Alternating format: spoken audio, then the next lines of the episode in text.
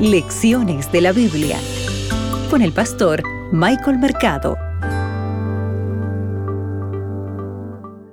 Bienvenido a Lecciones de la Biblia. Para hoy jueves 16 de febrero, ¿has visto a mi siervo Job? Vamos al texto bíblico. Abre tu Biblia, que juntos escucharemos la voz de Dios.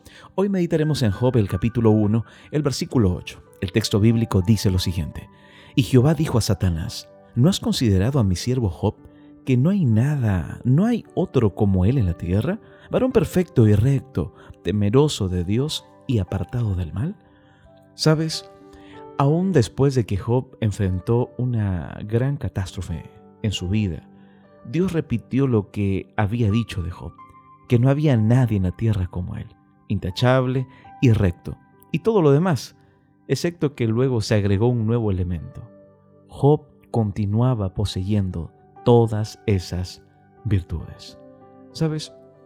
Pero hay otro texto bíblico que también nos entrega un secreto sobre el carácter de Job. Mira lo que dice, por ejemplo, el versículo, el versículo 16.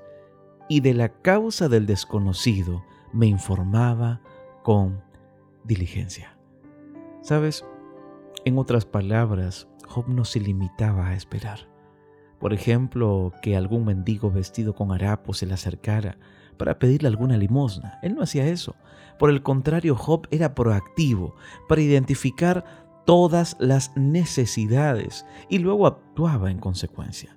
La pregunta tal vez que nos toca hacernos en este momento es, ¿yo también estoy respondiendo a aquellas necesidades de las personas?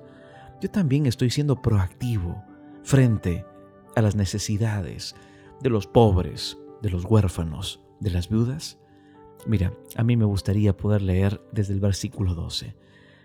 Job el capítulo 29, versículo 12. Hasta el 16 vamos a leer. Porque yo libraba al pobre que clamaba, y al huérfano que no tenía quien le ayudara. Venía sobre mí la bendición del que estaba a punto de perecer, y el corazón de la viuda yo llenaba de gozo. De justicia me vestía, y ella me cubría como manto y turbante era mi derecho. Ojos era yo para el ciego, y pies, dice el texto bíblico.